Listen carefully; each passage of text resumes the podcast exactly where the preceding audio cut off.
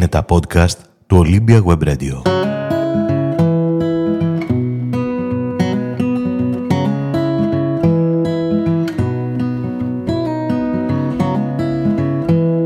Θεέ μου, μια ολόκληρη στιγμή ευτυχίας.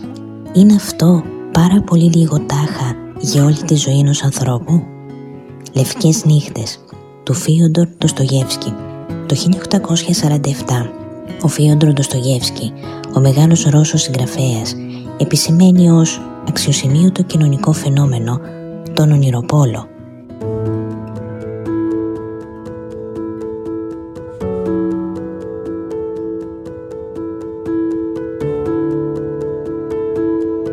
Δύο αγνοί νέοι, δύο φίλοι που υποσχέθηκαν να μην ερωτευθούν. Μια μικρή ποιητική ιστορία, μια ιστορία για τα όνειρα, για τα είδη της αγάπης, για το κέντρο της ανθρώπινης ύπαρξης, για τα βάσανα του ανθρώπου, για την προσγείωση στην πραγματικότητα. Όταν είμαστε δυστυχισμένοι, αισθανόμαστε πιο πολύ τη δυστυχία των άλλων. Το αίσθημα δεν κομματιάζεται, μα συγκεντρώνεται.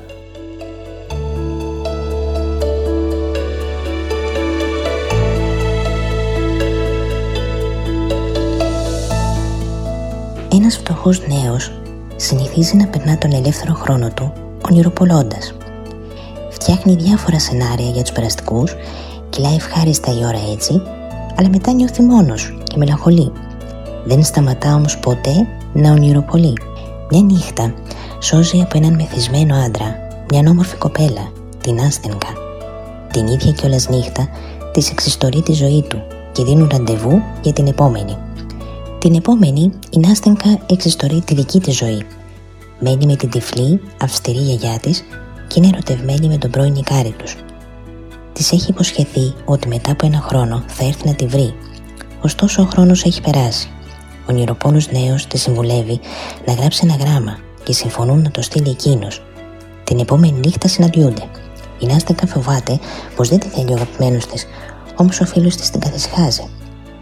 Καθώς περνάει η ώρα, η Νάστακα πείθεται ότι δεν θα έρθει ο αγαπημένος της να τη βρει και αποφασίζει να προσπαθήσει να ερωτευτεί τον φίλο της. Όμως, ξαφνικά, βλέπει στον δρόμο τον αγαπημένο της. Ενθουσιάζεται, ενθουσιάζεται και εκείνος και φεύγουν μαζί. Ο νηροπόλο νέος πληγώνεται. Η Νάστακα του στέλνει γράμμα, ζητώντας να μην της κρατήσει κακία.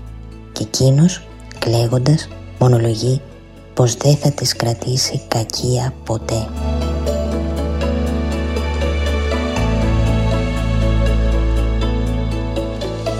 Μια μικρή ιστορία τόσο αγνή όσο το χρώμα το λευκό από το σπουδαίο ψυχογράφο. Όταν είμαστε δυστυχισμένοι, αισθανόμαστε πιο πολύ τη δυστυχία των άλλων. Το αίσθημα δεν κομματιάζεται, μας συγκεντρώνεται. Λευκές νύχτες του Ντοστογεύσκη. Ανανεώνουμε το ραντεβού μας σε λίγες μέρες με ένα βιβλίο εξίσου φανταστικό. Αφήγηση Γιούλη Βασιλείου, Ανδρέας Αλεξόπουλος. Κείμενα Γιούλη Βασιλείου.